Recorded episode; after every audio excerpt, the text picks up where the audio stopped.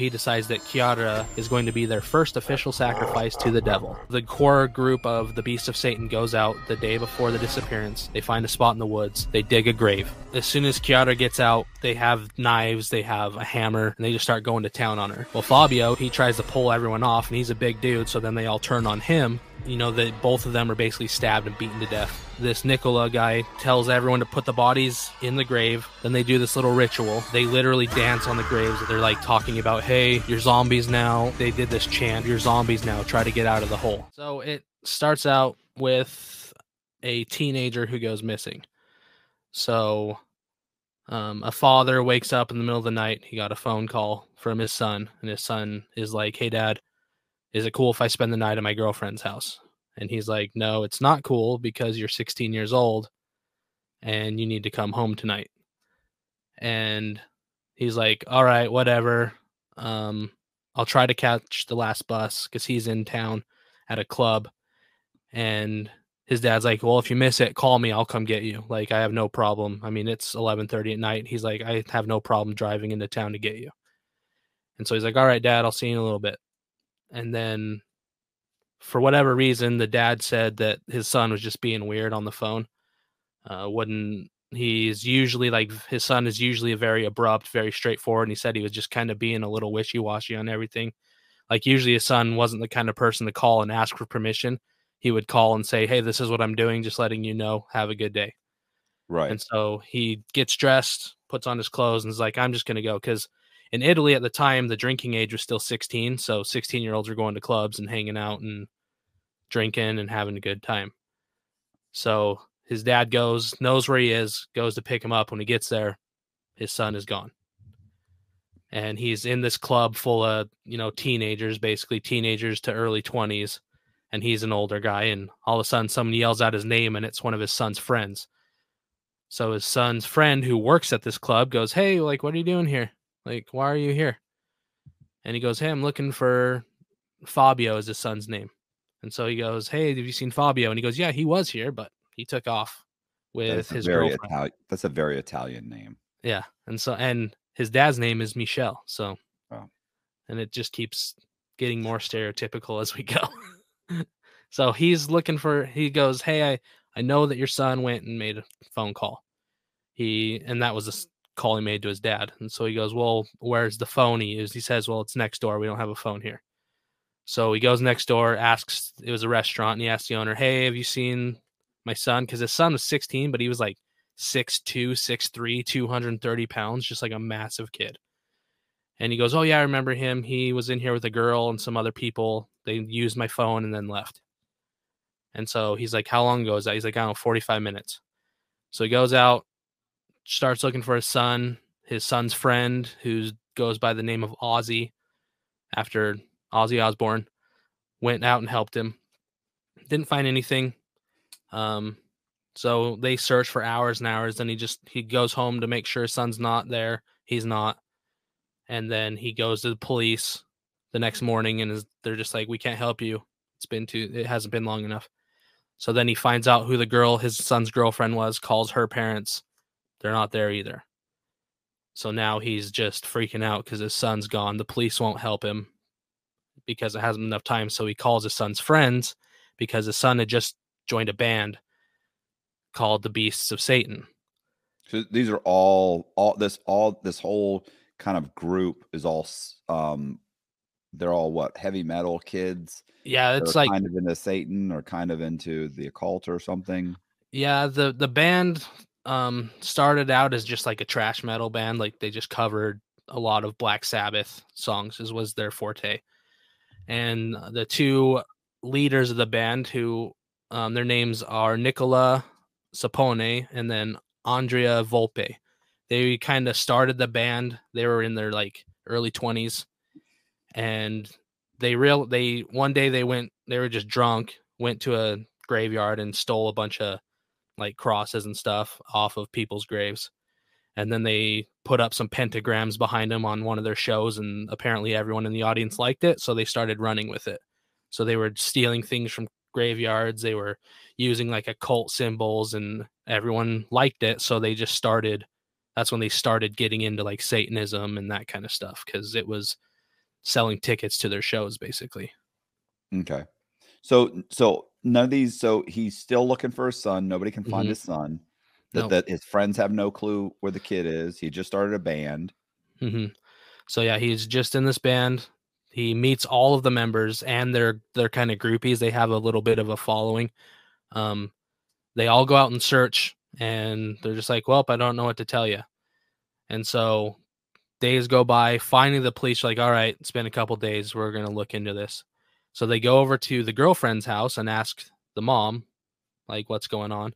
So the girl, her name is Chiara Moreno. She was 19, so she was just graduated high school, um, dating a 16 year old, and the police are just like, "Oh, that's kind of a little different." So that's probably why they're being secretive about their relationship, is maybe they were embarrassed of the age gap or whatever. And they are like, "Hey, can we look in her your daughter's room?" They go in, and there's a black altar in her room, like black candles. There's like a goat skull hanging on her wall, like you know, a generic Satan altar. And so they're like, "Oh, this is kind of weird." So they leave and go tell Fabio's dad, like, "Hey, this is what we found." And so then he kind of takes that angle and then he starts going to like all the local concerts, going to all of the clubs where where Satanism is cool and he starts asking everyone every question he can think of and he's taking like copious amounts of notes. So he's just trying to figure out what happened to his son and no one's like the police are just like oh they're just two kids ran off even his son's friend was like hey they're they'll probably show up after a couple weeks maybe they're just you know they're just hanging out they're two little lovebirds who are, have a new relationship and they'll show up eventually and then showing up eventually turned into six years later and still no sign of either of the two Okay. so it's just they have no idea what's That- going on So the dad's looking this whole time Mhm.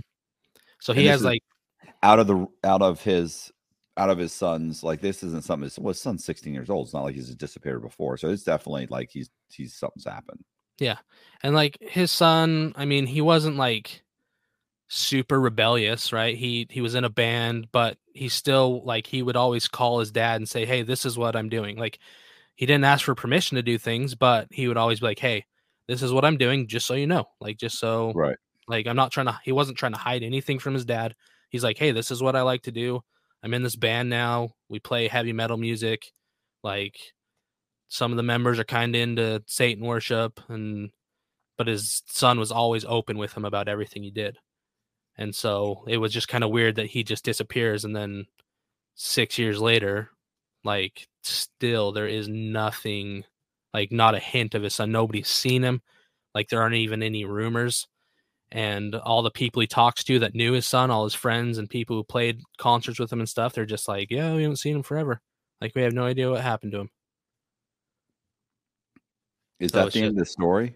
no that's just that's the in short. that's the inciting incident that's Right. that's kind of that's where everything kind of started even though things had technically happened before that but this was like kind of the start of everything so 6 years later um the police get a call from someone in the area. It's kind of um like in the middle of Italy and around Milan and they get a call. Some drunk dude it's like you know 10 in the morning some drunk dudes stumbling down the street in a suburban neighborhood. So they show up and there's this guy who's just like high off his ass can't even barely talk straight just stumbling around and they're just like hey he's not drunk but he is definitely on something. And so eventually after questioning they finally get a name out of him and his, it's andrea volpe who is one of the band members with fabio in the beast of satan. So they keep like trying to get this guy to talk and finally goes okay there was a car crash. And they're like well what happened? And he's like well i was driving my car my girlfriend is following me in her car i almost hit something i don't know what it was and then i swerve out of the way and then when i look in my rear view her headlights are gone and they're just like well this where's your car where's like what happened to you he's like well i think my car is over here and then they show up and the car was crashed and in the driver's seat was his girlfriend. So, like, he already started out lying. Like, there wasn't two cars; they were in the same car. His girlfriend crashed, and then they pull her out of the car. They think that she's like knocked out from the crash, but no, she's also just blitzed on drugs. And she starts when they move her, she actually starts foaming at the mouth because she's ODing at the time. Um, but they're able to get her to a hospital. And when she starts coming around, she starts screaming about Satan and devils and demons and ghosts and all sorts of stuff. Like she is just like screaming this. They almost have to like put her back under again to get her to calm down. And they're just like, well, this is kind of weird. So they have the other guy, like he's been kind of he's in the hospital to get checked out, but also he's kind of being held because of the car crash, like a DUI basically. They're still trying to figure out what's going on. And then so they go start talking to him. They're like, What was this about all the Satan stuff your girlfriend's yelling about? And he gets like really quiet and doesn't say anything. And then finally, the girl, his girlfriend, her name is Elisabetta, I think that's how you pronounce it. She comes back out of it, and this time she's not screaming. And she's like, Hey, like some stuff happened at my parents' cottage. So her and and Andrea had been dating. They were like I think they were engaged, um, or they were just about to become engaged, and they had convinced her parents to let them live in their cottage, um, just like a second property that they owned. And so they're like, okay, well, we have these two people, something weird's going on. So they go out to this cottage, and behind it, there's a greenhouse. So they they see footprints going from the cottage. And by the way, this place is like disgusting. Like it looks like it they've been living there for months and months and never once like cleaned anything. So there's like food everywhere rotting, there's dishes everywhere piling up, just disgusting. They walk out back, follow these sets of footprints to this little greenhouse and they find a body half buried in the dirt in the ground and it's still warm. So like all night like they knew that the crash happened earlier in the night so this girl they figured out she had been buried alive like they thought they had killed her but she technically was still alive when they buried her in the ground. Okay and, so it okay. But she died since then? But she died since then. Okay. So like she like her arms and legs were out of the dirt because she had been trying to undig herself from being buried alive. But she finally it was like loss of blood basically that she died. So they're just like okay what the heck's going on here? Like so everyone's arrested at this point and then the news runs a little snippet like hey a car crash leads investigators to find a dead body and they're like these are the two names that are involved like we don't know what how they're involved but they're involved well Michelle, Fabio's dad, saw that news article and he goes, Hey, I know both of them. They both were around my son's band. And one of them was the guitar player in my son's band. So he goes to the police and goes, Hey, like these people are like way into Satanism. Like you need to check this out. Like they probably were involved in this and it probably wasn't just a coincidence. And then they're like, Oh, whatever, dude. Like you don't know what you're talking about. So then he hands him over like this file that's like this thick of all the interviews he had done himself, all the people he had talked to, everything that he had tried to search out when his son had gone missing six years previous. And they're just like, everything, oh, the cops, everything the police didn't do. Yeah, everything the police didn't do, he handed to him and said, "Here you go, like do your job, please." Um, so then it, they go and start questioning this guy, and he's like, "Well, yeah, I did shoot her in the face, but it was on accident." And they're just like, what? And he's like, yeah, my, like, she used, so the girl that had died used to be this guy's ex fiance. So about the time that Fabio went dis, went missing with his girlfriend, these two were a couple at the time. And the girl who died and Andrea Volpe. So he was like, well, it was her birthday and I wanted to invite her over and kind of bury the hatchet. But uh, yeah, but I showed her like my friend had just gotten this gun and I thought it was cool, so I was showing it to her and then I dropped it and it went off and shot her in the face. And they're just like, "Well, that doesn't happen." Yeah. Yeah, guns and... don't just just you know, I know they're everybody loves to say that. Oh, it just went off. Eh, that's not really what happens. Nope. So he's like, okay. So he's like, "Uh, it was an accident. And then they're like, well, they're like, why did you bury her? And he's like, well, because we were afraid and we were high on drugs. And we were just afraid that because of the drugs and he's like, Peop- the cops know me. I have a record. I shouldn't technically be around guns. So we just got scared. But it was all an accident. And so then the cops are like, well, but there's multiple sets of footprints and they're not just yours and your girlfriend's. There's another a third set that don't match. And he's like, well, yeah. So he changes the stories again. And he goes, well, my friend came over to help me drag her out there because we couldn't do it ourselves.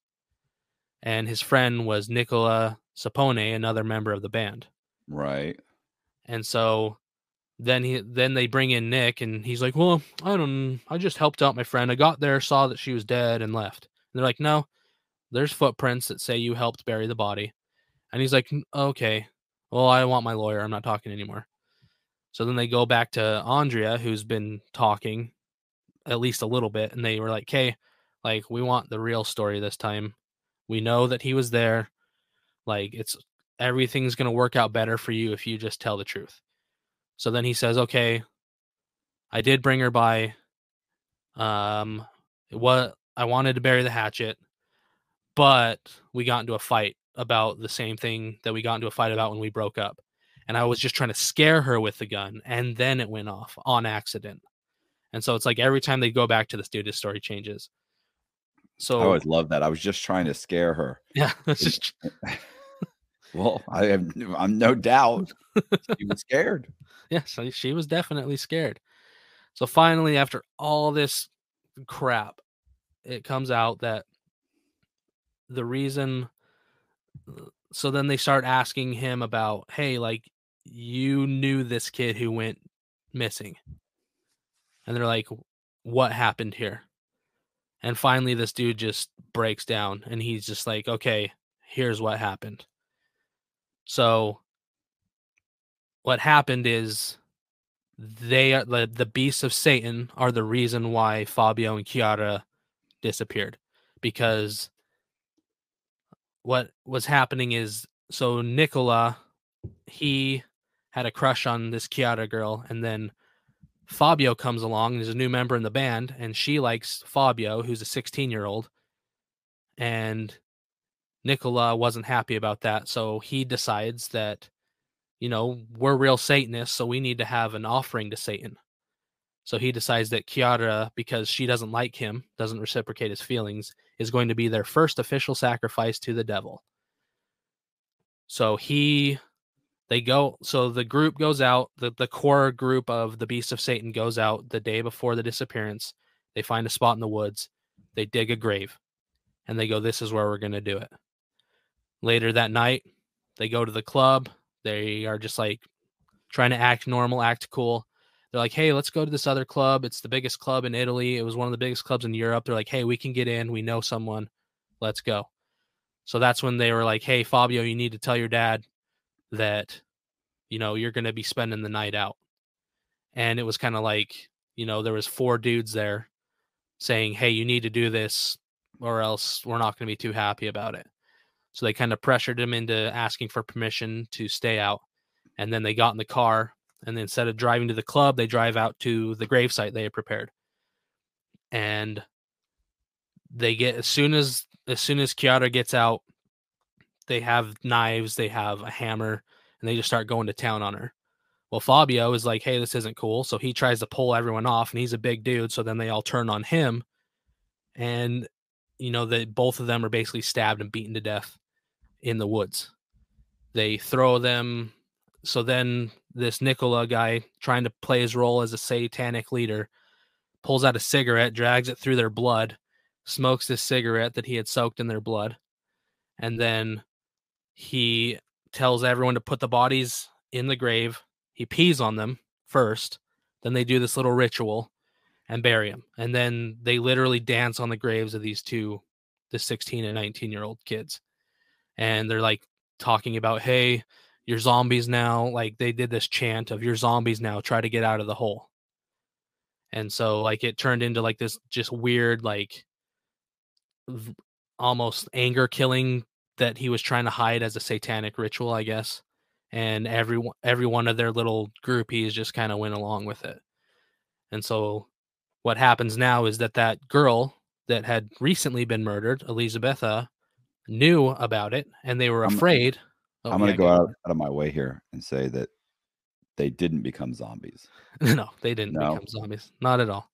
No. Nope. That would have been a great twist to the to the story, but I know. that probably would have made more of the news. But um, yeah. So Sadly, we're stuck in reality here. yeah, But so yeah, the this Elisabetta girl that was recently murdered, she knew about it.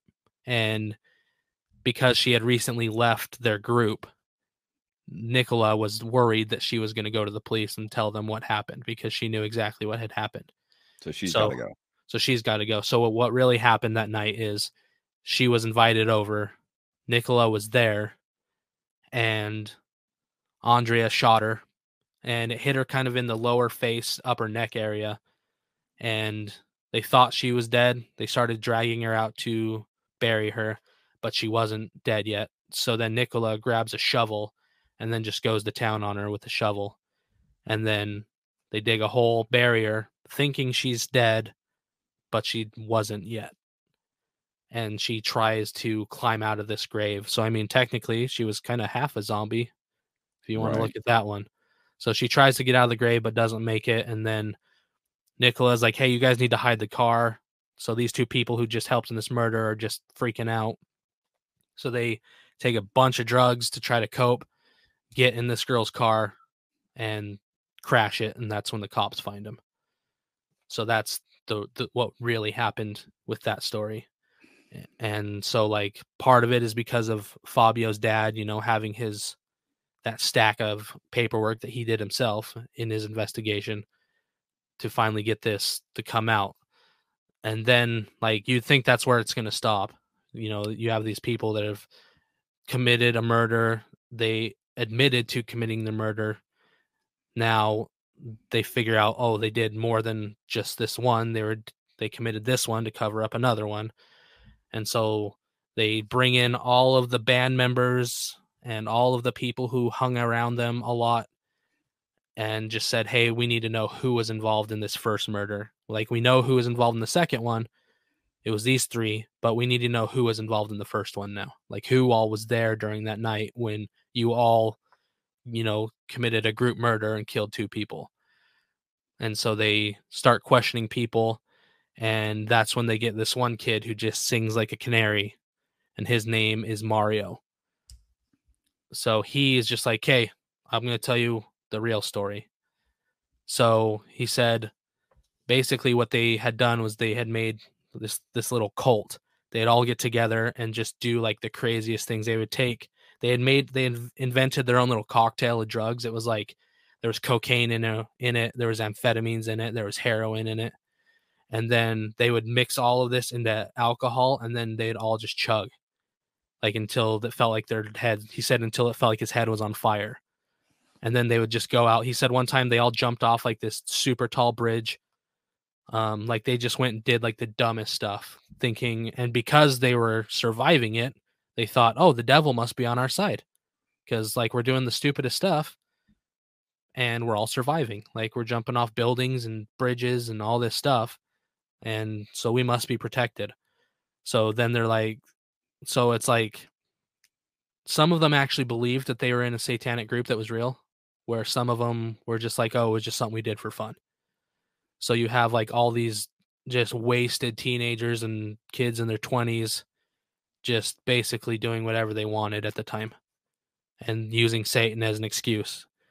So he was saying how after the murder, he he basically told everyone he said these are the members who were there. Like he named them off one, but he's like, I was there and he said these this is who was there with us and he's like this is what we did this is why we thought we had to do it and then he said but that's not it he said there's a couple other of our friends who we were afraid we're going to tell so that's when they systematically started forcing people to commit suicide basically Okay. H- how many committed suicide? so for sure they just know of the one that everyone was like yeah we did that one so they basically were like hey we're going to cut you into pieces slowly or you're going to kill yourself. And so the guy got just plastered, got in his car and drove into a bridge abutment at like 80 miles an hour rather than get cut to pieces and fed to animals is basically what they said they were going to do to him. Okay. And there was a couple others like there was some people that that disappeared but they were never able to find their bodies. And so they were never able there was like just not enough evidence for all of them. Plus they're like, "Hey, we know about these four for sure. That's enough to take everyone to to trial, basically." And they're like, "We could spend the time and money to prove these other ones, but there's just not enough evidence." And it's like it's hard to prove that somebody forced someone else to commit suicide, like especially like this was in the like late 90s so i mean there wasn't like there was text messages and that kind of stuff like this was all verbal face to face stuff that they were doing to force people to commit suicide which is you know i mean that's almost impossible to prove i mean Right. even if you have people saying oh i was there because i mean it's still he said she said the whole time right. and so they were able to i mean most of them were ended up being charged with murder or accessory to murder or all the stuff for for the four murders basically the double homicide then the one girl who was shot and buried and then the person who killed himself. Like they all for whatever reason were just like oh yeah we did do that one but we didn't do any of the other ones. So it's just like he he basically gave the reason of the everyone knew and so they were systematically if someone looked like they were being weak we have to take care of them and so he said if given enough time he's like we probably would have ended up just killing ourselves one by one until there was no one left So what ends up happening with all these guys? Or? So nicola uh, he gets life in prison because he was kind of the the main dude the ringleader and so he gets life in prison. Andrea volpe he got like 30 years. He's out now. Um he's actually living in italy. He's of all of all things he's studying education because you know you want him teaching your kids right is he running a veg? He's, he's, he's he has a vegetarian restaurant. Like what? I don't. You know. Um, Okay. the uh the girl who had was there when they murdered Elisabetta, she is out too because she tech I mean she never she was there, but at the same time they don't think that she was there of her own free will, like she just kind of happened in front of her. She still went to jail. Um, but she's also out and I guess she's just trying to live her life like she's being quiet about everything moved away and is just working i guess. I think I read she was working as like a waitress somewhere. Um some of the other people are still in jail. There's a handful of other people that are still in jail for it. Um, i think three or four of them got life and then because andrea helped out and confessed to everything eventually he got that's why he's out again because he helped investigators with their case. This mario kid he got zero time. He was the one who was like okay i will tell you anything and everything that happened. Right. and so he he actually they dropped all the charges against him. And then but everyone else i mean got at least 20 years that was in that was involved. Um even people who weren't directly in the like at the murder scene or took place in the murders everyone still got at least 20 years um up to life sentences and there was probably i think 8 or 9 of them that ended up in that that boat with at least 20 years Okay. So it's kind of a crazy, uh, just a crazy story with a little bit of everything. If you're into like metal music, it has all the Satanism and Ozzy Osbourne is mentioned and all that fun stuff. Um. All right. Wh- what is the name of your podcast? So the name of my podcast, I have two podcasts, but my true crime podcast is Almost Fiction. Almost fiction. Almost Fiction. And Um, these are the type of stories you go over. yeah so this will actually be an upcoming episode eventually um so like there's more to the story obviously there's more smaller details and little twists and turns but um this this like this is kind of the stories that i cover um i don't exclusively cover like i try to pick a little bit of everything in true crime but more it's it's still more like on the grisly side of things so it's like there's going to be at least probably one murder or at least a suspected murder um right. i don't i don't only cover serial killers i don't only cover rapists or whatever because it's like sometimes it gets a little too heavy and so it's kind of weird because i'm like oh I, I just did a couple serial killers and this guy was also a child predator so how about i just do this a little lighter and I do this lady who murdered her husband for money. Right. So, but I mean, it's it's that kind of stuff. Okay. All right, but I mean, yours is much more heavily ed- um, edited and produced than yes. my stuff because mine's just kind of you know we're just having a conversation. You're you've got the music and the fading in and mm-hmm. the. Do you ever do interviews with so, these guys? I haven't ever done any interviews um i don't know like the the the kind of thing that makes my podcast a little different like i'm sure there's other ones like it but it's told in a story format so it's chapterized and it reads more like an audio book versus like a list of facts or like reading a wikipedia page so sometimes i'll even try to like flesh out a scene almost in first person from like the victim's perspective or the perpetrator's perspective Right. So I'm just trying to use as much as of as much information as I can from like police reports, court documents, um, other documentaries, um, that like I'm just trying to pull in information from wherever I can, as well as fact checking it. Because I mean, there's there's stuff all the time that you'll hear in a podcast or even on a documentary that it's like it was either thrown in there because of a misunderstanding or maybe they were just trying to make it sound better than it was. And so it's like you have to always be fact checking things. So it's like i try to pull in information from a multitude of areas and sources and i try to tell it more in a story format. And like and yeah like i don't have any interviews or co-hosts. It's just me right there's it's produced there's music there's um just it just i want it to sound more like an audio book something you can turn on while you're working or whatever and just hear a story because sometimes you know, sometimes you want to hear back and forth, you want to hear conversation. Sometimes you're just like, I just want to hear a story. That's all I want to hear today. And so that's kind of where I'm trying to fill in that that niche. And it's it's on Spotify, right? Or, or basically every place, right? It's basically every place except for like I'm not on YouTube. So um, I'm on Spotify, Apple, Castbox, Spreaker, Overcast, Good Pods, TuneIn, Podcast Addict, Audible, so any anywhere that you can listen to podcasts, I should be there. Cool. Well, Chase, I appreciate you um telling me the story. Yeah. This is yeah. so this is our the, the our one uh, hopefully one of our Halloween specials. Mm-hmm. Like I'm thinking either I'm going to put them all together and just one after another or I'm going to do I, am thinking maybe throughout the day. Just release one and then couple about two, three hours later, release another one and two, three hours, mm-hmm. release another. Really hammer away at yeah. uh, stuff on Halloween. I love Halloween. I love Halloween too. It's like you don't have to worry about anyone else. You just get to have a fun time and hand out candy to kids and make everyone just happy and scared and yeah. scared. Yeah. Hey, you know what I've been watching?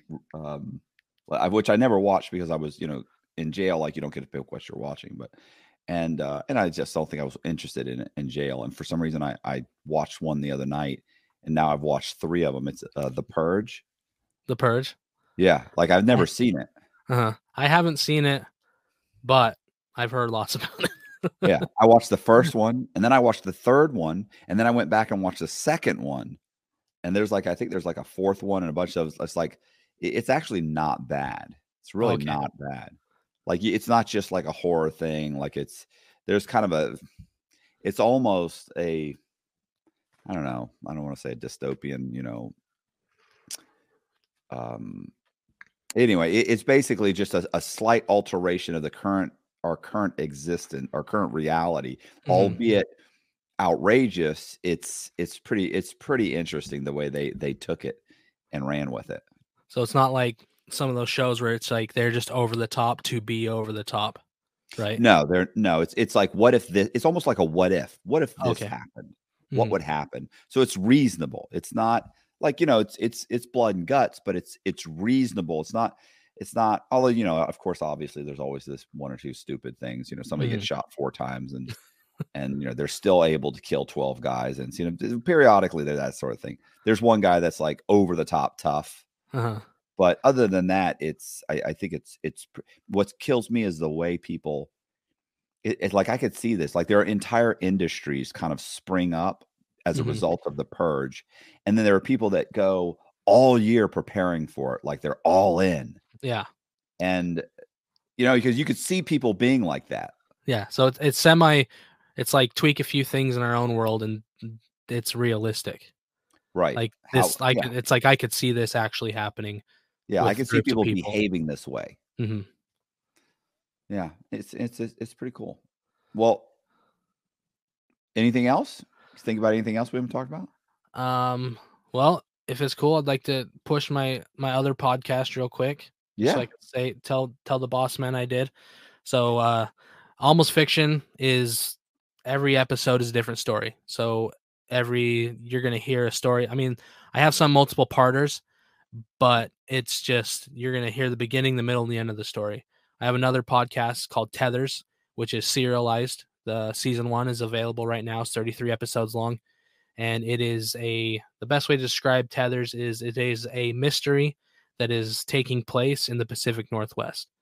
So I live in Oregon right now, and um, yeah, tethers. If you like serialized, if you like things that are a little bit crazy, if you like cryptids or you like, I mean, it, it covers a little bit of everything. Talk about cryptids, cults, cult leaders. There's magic. There's strange objects. There's a little bit of just a little bit of everything strange and weird is this show is going to touch on. So if you like that kind of stuff, then listen to Tethers and it is also available everywhere almost fiction is available so all right cool i i appreciate it yeah so thank you for having me on i really appreciate it um it's been fun hey if you like that story and you like stories like that stay tuned because we've got several more coming really appreciate you guys uh watching the interview and don't forget to subscribe to the channel hit the bell and leave me a comment Thanks a lot. And please share the video.